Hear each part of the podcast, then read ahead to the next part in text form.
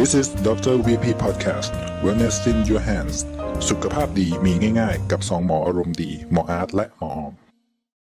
สวัสดีค่ะหมออ้อมค่ะ สวัสดีครับ หมออาร์ตครับ วันนี้เองเราจะคุยเรื่องการออกกำลังกายอย่างไรที่ไม่ให้มันหนักเกินไป หรือที่เขาเรียกกันว่า overtraining วันนี้เองเนี่ย เวลาเราคิดถึงเรื่องของ physical activity ในชีวิตประจำวันของเราเนี่ยอาจจะแบ่งเป็นภาพง่ายๆ ได้ 3 รูปแบบด้วยกัน รูปแบบแรกเลยก็คือการมีกิจวัตรประจำวันในระหว่างที่เราทำงาน ทั้งการยืนการเดินอะไรต่างๆ แบบที่ 2 ก็คือการที่เรามีกิจวัตรในช่วงการเดินทางไม่ว่าจะเดินไปทำงานเดินกลับบ้านอะไรต่างๆ พวกนี้ และ part ที่ 3 ก็คือการออกกำลังกายแบบที่เราตั้งใจออกเช่น หลังเลิกงานก่อนเลิกงานเราไปออกกำลังกายในยิมนะไปวิ่งจ็อกกิ้งอะไรอย่างเงี้ยก็ถือว่าเป็นการออกกำลังกายในรูปแบบที่ 3ซึ่งการออกกำลังกายแล้วแต่คนเลยครับ ว่าบางคนอาจจะชอบการออกกำลังกายในยิม บางคนอาจจะชอบการออก outdoor หรือบางคนอาจจะไม่ใช่แนวนักออกกำลังกายนะก็จะชอบเน้นกิจวัตรประจำวัน คือเดินขึ้นบันไดแทนที่จะใช้ลิฟต์เดินไกลๆหน่อยเดินไปทำงานเดินกลับบ้านอะไรอย่างเงี้ย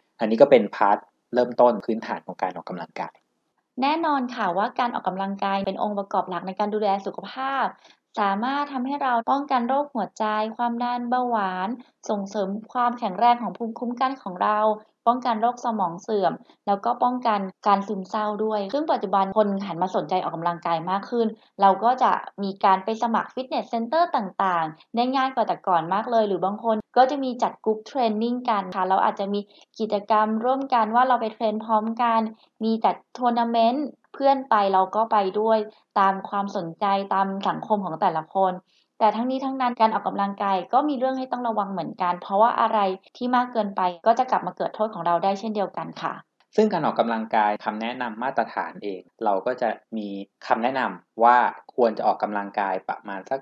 150 นาทีต่อสัปดาห์ ไปจนถึง 300 นาทีต่อสัปดาห์ครับหรือคิดง่าย ๆ ถ้าเราออกกำลังกาย 5 วันต่อสัปดาห์ ก็คือวันละประมาณครึ่งชั่วโมงนั่นเองนะแล้วออกสูงสุดเราก็ออกประมาณสัก 1 ชั่วโมง คูณ 5 วันประมาณนั้น แต่บางครั้ง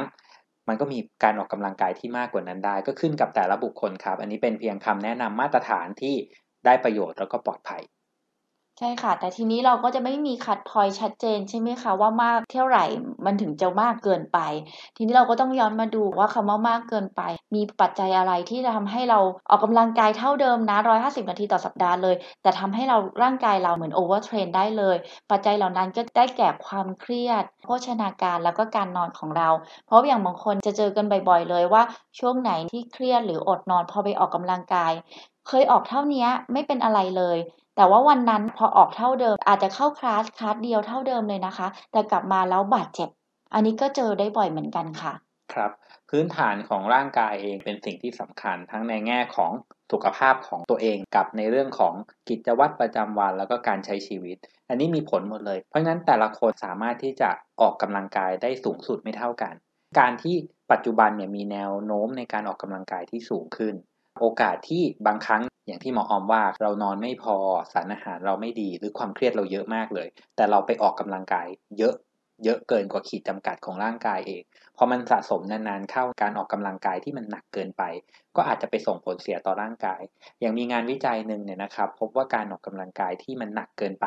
โดยเฉพาะกลุ่มที่เป็นการออกกำลังกายระยะยาวๆนะใช้พลังร่างกายเยอะ ต่อเนื่องนานๆ อาจจะไปเจอว่ามีผลกระทบต่อกล้ามเนื้อหัวใจ แล้วก็ทำให้เกิดภาวะหัวใจเต้นผิดจังหวะได้ครับค่ะ ซึ่งตรงนี้แม้เราจะไม่ได้มีตัวเลขที่ชัดเจนว่าออกแค่ไหนถึงจะถือว่ามากเกินไป แต่เราจะสามารถสังเกตง่ายๆ จากอาการของเราค่ะ ว่า 1. เราออกกำลังกายแล้วประสิทธิภาพในการออกกำลังกายเราเท่าเดิมไหม ถ้าช่วงไหนประสิทธิภาพในการออกกำลังกายเราเริ่มลดน้อยถอยลง เราอาจจะต้องย้อนมองดูด้วยนะคะว่ากิจวัตรประจำวันของเราช่วงนั้นนะมีการเปลี่ยนแปลงไปหรือเปล่า เราอาจจะต้องปรับให้เหมาะสมของกันและกันด้วยค่ะ อย่างที่ 2 ก็คือ เวลาเราไปออกกำลังกายแล้ว เรารู้สึกเหมือนเราต้องพยายามมากขึ้น ใช้เรี่ยวแรงในการมากขึ้นเพื่อให้ออกได้จำนวนเวลาครบเท่าเดิมหรือเปล่า อันนี้ก็เป็นจุดหนึ่งที่หลาย ๆ คนจะรู้สึกได้ตั้งแต่วันนั้นเลยหรือว่ารู้สึกได้ตั้งแต่วันที่อยู่ในคลาสเลยนะคะ หรือบางคนอาจจะเป็นว่าเทรนเนอร์ถ้าเริ่มทักว่า เอ๊ะวันนี้ส่งตัวปลอมมาออกกำลังกายไหมนะทำไม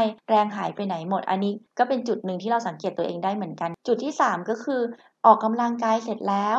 ควรจะล้าประมาณนี้ ปรากฏว่าวันรุ่งขึ้นเดินแทบไม่ได้เลย เหมือนทำไมไม่รู้ว่าชั่วโมงหนึ่งของเมื่อวานอาการมันหนักขนาดนี้ บางคนรู้สึกเหมือนไข้ขึ้น เหมือนจะไม่สบาย อันนี้ก็เป็นสัญญาณหนึ่งเหมือนกันค่ะ หรือว่า มีความหงุดหงิดมากขึ้น อารมณ์ฉุนเฉียวมากขึ้น ออกกำลังกายแล้วควรจะมีความสุข ควรจะสดชื่น พรุ่งนี้มีเรี่ยวแรงจะไปทำงานต่อหรือไปสู้กับการประชุมที่หนักๆต่อได้ แต่ปรากฏว่าพอออกกำลังกายแล้วกลายเป็นว่าหงุดหงิดมากขึ้น ไม่อยากจะไปทำงานพรุ่งนี้ทำงานไม่เสร็จ อีกอย่างหนึ่งที่เจอบ่อย คือเรื่องนอนไม่หลับ บางคนออกกำลังกายได้สม่ำเสมอมาตลอดอะคะกลับมานอนหลับสนิทเพราะทุกคนจะคิดว่าการออกกำลังกายจะช่วยเรื่องการนอน ซึ่งอันนี้จริงๆแล้วเป็นความเชื่อที่ถูกต้องแต่ลองสังเกตดูไหมคะวันไหนที่เราไปออกหนักๆเช่นไปทำฮิตบางครั้งกลับมาคืนนั้นนอนไม่หลับก็มีเหมือนกัน อันนี้ก็เป็นสัญญาณของ overtrain อย่างหนึ่งเหมือนกันค่ะ หรือว่าอีกอันหนึ่งที่จะเจอบ่อยเลย คนที่เคยเล่นท่าธรรมดาปกติแล้วไม่เป็นอะไรเพราะฝึกมานาน กลายเป็นว่ากลับมาแล้วบาดเจ็บ อาจจะมี injury บางอย่างที่มันไม่ได้สมควรกับน้ำหนักที่เราใช้ไปเลย เช่น เคยยกน้ำหนักได้เท่านี้ ไม่เคยเจ็บเลย แต่วันนั้นเกิดเจ็บขึ้นมาทั้งทั้งที่ทุกอย่าง safe ท่าปกติทุกอย่างเลย อันนี้อาจจะต้องย้อนดูแล้วค่ะว่าเราเริ่มมี overtrain แล้วหรือเปล่าที่สำคัญผู้หญิงบางคนพอออกกำลังกายหนักๆ เริ่มจะมีปัญหาเรื่องฮอร์โมนไม่สมดุล อาจจะเริ่มมีประจำเดือนผิดเพี้ยน เช่น เดือนนั้นจู่ๆไข่ไม่ตกประจำเดือนหายไปเลย อย่างนี้ก็ถือว่าเป็นสัญญาณของ overtrain อย่างหนึ่งเหมือนกันค่ะ การออกกำลังกายเนี่ยที่เหมาะสมปกติแล้วเมื่อมันถึงจุดหนึ่งมันอาจจะมีอาการอย่างที่คุณหมอออมเล่าให้ฟังก็ได้แหละ อย่างเช่น ปวดเมื่อยอ่อนเพลีย แต่โดยส่วนใหญ่แล้วถ้าอยู่ในระดับที่ร่างกายเราปรับตัวได้สักวันสองวันมันก็จะดีขึ้นแล้วครับ มันถือว่าเป็นภาวะปกติ อย่างที่หลาย ๆ คนเทรนเนอร์หลาย ๆ ท่านก็จะชอบบอกว่า ถ้าออกกำลังกายแล้วไม่เหนื่อยไม่เมื่อยมันก็ไม่ใช่การออกกำลังกาย อันนั้นก็เป็นสิ่งที่ถูกต้อง แต่จุดที่มันเริ่มเกิน จุดที่ได้ประโยชน์ละ มันก็จะมีอาการอย่างที่คุณหมอออมพูดถึงคือ มันเป็นแล้วมันไม่ดีขึ้น พอเป็นนานๆเข้าหลาย ๆ คนก็มักจะต้องมาปรึกษาแพทย์ในเรื่องของรู้สึกแปลกใจมากเลยว่าทำไมออกกำลังกายแล้วตัวเองรู้สึกอ่อนแอลงรู้สึกไม่แข็งแรงเหมือนที่ควรจะเป็น อันนี้ก็เป็นจุดสำคัญ จุดที่พูดถึงว่าออกกำลังกายแล้ว มันก็อาจจะมีเจ็บปวดอะไรบ้าง อันนี้เป็นการปรับตัวของร่างกาย มันจะมีเทอมเรียกว่า DOMS DOMS นะเป็นการปวดเมื่อยหลังจากออกกำลังกาย ซึ่งปกติแล้วมันก็จะอยู่ในช่วงประมาณสักไม่เกิน2อสวันนะครับ ขึ้นอยู่กับความฟิตของเราด้วยนะครับ บางครั้งเนี่ยช่วงพักผ่อนกันยาวเลยนะครับ work from home กันมานานๆสองสาเดือน ไม่ได้ขยับร่างกายเลยบางที แค่ไปเดินช้อปปิ้งก็อาจจะมีอาการพวกนี้แล้วก็ได้นะจุดนี้เนี่ยถ้าเราอยากจะปรับให้มันแบบดีขึ้นเร็วๆ ถ้าเราเริ่มกลับไปที่ยิมไปออกกำลังกาย คุณหมอออมช่วยแนะนำหน่อยนะครับว่าเราทำอะไรได้บ้าง สิ่งแรกที่ต้องทำเวลาออกกำลังกายทุกครั้งนะคะ คือต้องมีการยืดเหยียดกล้ามเนื้อ ไม่ว่าจะเป็นการก่อนออกหรือหลังออกต้อง stretching ให้เพียงพอ วันที่ไปออกกำลังกายเราจะต้องเตรียมโภชนาการของเราให้ดี เราจะต้องมีแรงมีคาร์โบไฮเดรตชนิดที่เป็นคาร์โบไฮเดรตเชิงซ้อนที่ทำให้เรามี energy ในการออกกำลังกายเพียงพอสำหรับช่วงระยะเวลาที่เราจะออกเช่นเราวันนี้เราตั้งใจจะออกประมาณ 2 ชั่วโมง เราจะต้องแน่ใจว่าเรามีพลังงาน ถึงครบ 2 ชั่วโมง ไม่งั้นเขาก็จะไปดึงกำลังออกมาจากกล้ามเนื้อเราเราก็จะมีบาดเจ็บได้ พอกลับมาบ้านแล้วเราก็ต้องเช็คตัวเองว่า คืนนี้เราจะต้องนอนให้ดี ความเครียดที่ทำงานที่ยิมเราก็ต้องพักไว้ซะ จุดเหล่านี้จะทำให้เรามีการบาดเจ็บน้อยลง ความปวดเมื่อยเนื้อตัวก็จะน้อยลง เราไปหาเทรนเนอร์วันจันทร์วันพฤหัสเราก็สามารถกลับไปได้อย่างเต็มภาคภูมิละ แต่ถ้าเราจัดการประเด็นพวกนี้ ได้ไม่ดีเท่าที่ควร เราก็อาจจะเจ็บนานมากกว่า จนถึงวันนัดที่ต้องไปเล่นแล้วเราอาจจะยังไปไม่ไหวหรือรู้สึกว่าไม่อยากไปเลยรู้สึกยังเจ็บอยู่เลย อันนี้ก็เกิดขึ้นได้เหมือนกัน แต่ถ้าเกิดว่าจุดที่เราคุยกันคือ over training เลย เราจะป้องกันได้ยังไงอะคะ คุณหมออาร์ตหลักการมันก็จะคล้ายๆกับการป้องกัน ดอมนะครับอาการปวดหลังออกกำลังกายนั่นคือพื้นฐานเลยคือ เราต้องทำให้ร่างกายเราสามารถฟื้นฟูตัวได้เร็วที่สุด การป้องกันโดยการ stretching ก่อนนะดูเรื่องของสารอาหาร พักผ่อนให้เพียงพอก็เป็นตัวพื้นฐานสำคัญที่จะป้องกันตรงนี้ แต่ key สำคัญจุดที่เราจะออกกำลังกายจนเกิน limit นี่แหละ เป็นตัวที่เราจะต้องระวัง เพราะบางครั้งเราทำถูกต้องทุกกระบวนท่าเลย แต่เราออกกำลังกายหนักไป ซึ่งจะเจอได้เยอะยกตัวอย่างบางคนไปออกกำลังกาย มีเวลาว่างเยอะนะก็อาจจะไปออก 6 วัน 7 วันโดยไม่มีวันพักเลยนะอันนั้นก็เป็นหลักการที่อาจจะไม่ดีเท่าไหร่ ตอนอายุน้อยๆอาจจะทำกันได้ครับ แต่พออายุมากขึ้นเรื่อยๆ เราจะสังเกตว่าร่างกายเราไม่ทนทานเหมือนแต่ก่อนละ ไปทำแบบนั้น ร่างกายจะพักฟื้นไม่พอ แล้วก็เกิดลักษณะที่เรียกว่า overtraining ขึ้นมาได้ จุดที่ 2 ก็คือ volume ของการออกกำลังกายของเรา การออกที่มากเกินไปในแต่ละรอบ ก็อาจจะก่อให้เกิดทั้งความเสี่ยงของการบาดเจ็บ แล้วก็ทำให้เกิดภาวะ overtrain ก็ได้ ซึ่งตรงนี้เวลาเราไปออกกำลังกาย เราควรจะต้องเลือกระดับความหนักเท่าที่ร่างกายเรารับได้ เหนื่อยนิดๆเพลียนิดๆแต่ไม่ต้องถึงกับแบบไปฟอร์สตัวเองให้ทำหนักมาก อย่างหลาย ๆ คนเนี่ยอาจจะออกกำลังกายวันละ 4-5 ชั่วโมงซึ่งถ้าร่างกายพื้นฐานไม่ดีพอสารอาหารไม่ดีพอ ออกไม่กี่วันก็จะเกิดภาวะอ่อนเพลียเรื้อรังได้เลย นี่เป็นสิ่งที่สำคัญ ใน part อื่นๆ จะเหมือนการป้องกันทั่วไปเลยครับ สารอาหารพวกคาร์โบไฮเดรตโปรตีนจะต้องเพียงพอ หลังออกกำลังกายหนักๆมาต้องนอนให้เยอะๆ พักผ่อนให้เยอะๆ เพราะจุดนี้จะเป็นจุดที่ร่างกายปรับตัวฟื้นตัวได้ดีที่สุดเลย แล้วถ้าเป็นไปได้การออกกำลังกายในขณะที่มันหนักๆ เราควรจะเว้นช่วงให้ร่างกายพักบ้าง การออกกำลังกายอย่างเช่นเวทเทรนนิ่งที่ทำจนปวดกล้ามเนื้อเลย เราควรจะต้องพักอย่างน้อย 1-2 วัน เพราะไม่งั้นร่างกายฟื้นตัวไม่ได้ก็เกิดภาวะที่ร่างกายมันจะต้องดึงเอาทรัพยากรต่างๆ มาใช้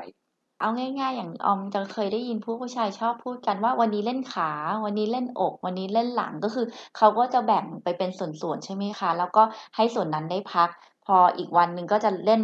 มัดอื่นต่อไป ใช่ครับ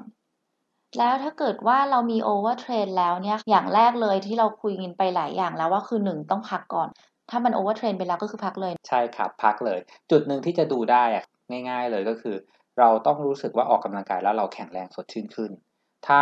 มอนิเตอร์ร่างกายเราเองแล้วรู้สึกว่าทำไมออกแล้วรู้สึกมันอารมณ์มันแย่ลง ออกแล้วรู้สึกว่าอ่อนเพลียมากขึ้น อันนั้นเนี่ยอาจจะเป็นสัญญาณของการ overtrain ก็ได้ครับ ก็แสดงว่าจริง ๆ แล้วเราควรจะปรับความหนักความแรงของการออกกำลังกาย ตามสภาวะของร่างกายในวันนั้นๆ ถูกไหมคะ ใช่ครับ แล้วอย่างอื่นที่เป็นความเครียด เราก็ควรจะต้อง balance ให้ดี ถ้า overtrain ไปแล้วหนึ่งคือพักก่อนเลย อย่าเพิ่งไปคิดว่าเราจะต้องกลับไปออกอะไรเงี้ยพักให้หายบาดเจ็บก่อน แล้วก็ปรับสมดุลร่างกายใหม่ปรับสารอาหาร เพิ่มการทานกลุ่มโปรตีน กลุ่มไขมันดีได้ช่วยลดการอักเสบของร่างกาย และช่วยซ่อมแซมร่างกายของเราได้ แล้วสิ่งที่สำคัญ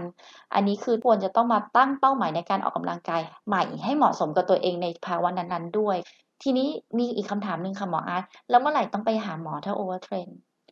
กรณีที่ overtrain เล็กๆ น้อยๆนะครับ เราอาจจะสามารถดูแลตัวเองได้ พักผ่อนให้ดีอย่างที่เราแนะนำกันไป แล้วถ้าเกิดใช้เวลาสักพักแล้วอาการมันดีขึ้นได้ เราก็ค่อยกลับมาออกกำลังกายใหม่อย่างเหมาะสม หลายๆ คนที่ยังสุขภาพร่างกายดีอยู่ส่วนใหญ่ พักสักประมาณ 1 เดือนถึง 3 เดือน ก็สามารถที่จะกลับไปออกกำลังกาย เริ่มต้นไปค่อย ๆ ออกกำลังกายใหม่ได้ละ แต่กรณีที่เราทำทุกทางแล้วนะครับ พักก็พักแล้ว อาหารก็โดบเต็มที่แล้ว อะไรต่างๆ ความเครียดการนอนเราจัดการหมดละ รู้สึกว่าผ่านไป 1 เดือน 2 เดือน 3 เดือนอาการไม่ดีขึ้น แบบนี้เองเนี่ยผมก็อาจจะแนะนำว่าให้ไปพบแพทย์ที่เชี่ยวชาญในด้านนี้ เพื่อช่วยดูว่ามันมีปัญหาอะไรภายในร่างกายหรือเปล่า จะว่าไปแล้วการดูแลสุขภาพก็เหมือนทุกอย่างครับ ไม่ทำเลยนอนอยู่บ้านอย่างเดียว ไม่ทำกิจวัตรประจำวันให้กล้ามเนื้อได้ขยับเลย มันก็ถือว่าเป็นความเสี่ยงสำคัญในปัจจุบันนะครับ ภาวะการไม่ออกกำลังกาย แต่เมื่อเรากลับมาออกกำลังกายแล้วออกมากเกินไป เกินจุดที่เหมาะสมของร่างกาย มันก็อาจจะเกินจุดที่เรียกว่าดีต่อสุขภาพได้ เพราะนั้นหากเรามีแนวโน้มที่จะออกกำลังกายหนักๆ เพราะจุดประสงค์บางอย่างมีเป้าหมายอะไรบางอย่าง ควรจะศึกษาแล้วก็ทำความเข้าใจให้เหมาะสม สิ่งที่สำคัญที่สุดเลยคือทำความเข้าใจตัวเราให้ดีครับว่า เรามีสุขภาพอะไรแข็งแรงมากน้อยแค่ไหน แล้วค่อยๆทำไปตามเป้าหมายทีละ step ทีละ step แน่นอนการออกกำลังกายระดับที่หนักมากๆ ทุกคนสามารถทำได้แหละครับ ไม่ใช่ข้อห้ามนะ แต่ถ้าเราทำโดยไม่ได้วางแผนโอกาสที่จะเกิดภาวะที่เรียกว่า overtraining จะเป็นไปได้เยอะมาก ส่วนใครนะคะมีคำถามอื่นๆ เกี่ยวกับการออกกำลังกาย เกี่ยวกับเรื่องการ overtraining ต่างๆ ค่ะ สามารถสอบถามเพิ่มเติมในคอมเมนต์ได้เลยนะคะ ครับผมแล้วไม่ต้องกังวลมากนะครับ ปัญหาเหล่านี้ ถึงเป็นแล้วก็สามารถฟื้นฟูได้ใช่ค่ะครับแล้วมาติดตามสาระสุขภาพการเปลี่ยนแปลงวิถีชีวิตได้กับพวกเราดร VIP สำหรับวันนี้สวัสดีครับ สวัสดีค่ะ This is Dr. VP Podcast Wellness in Your Hands สุขภาพดีมีง่ายๆ กับสองหมออารมณ์ดี หมออาร์ตและหมอออม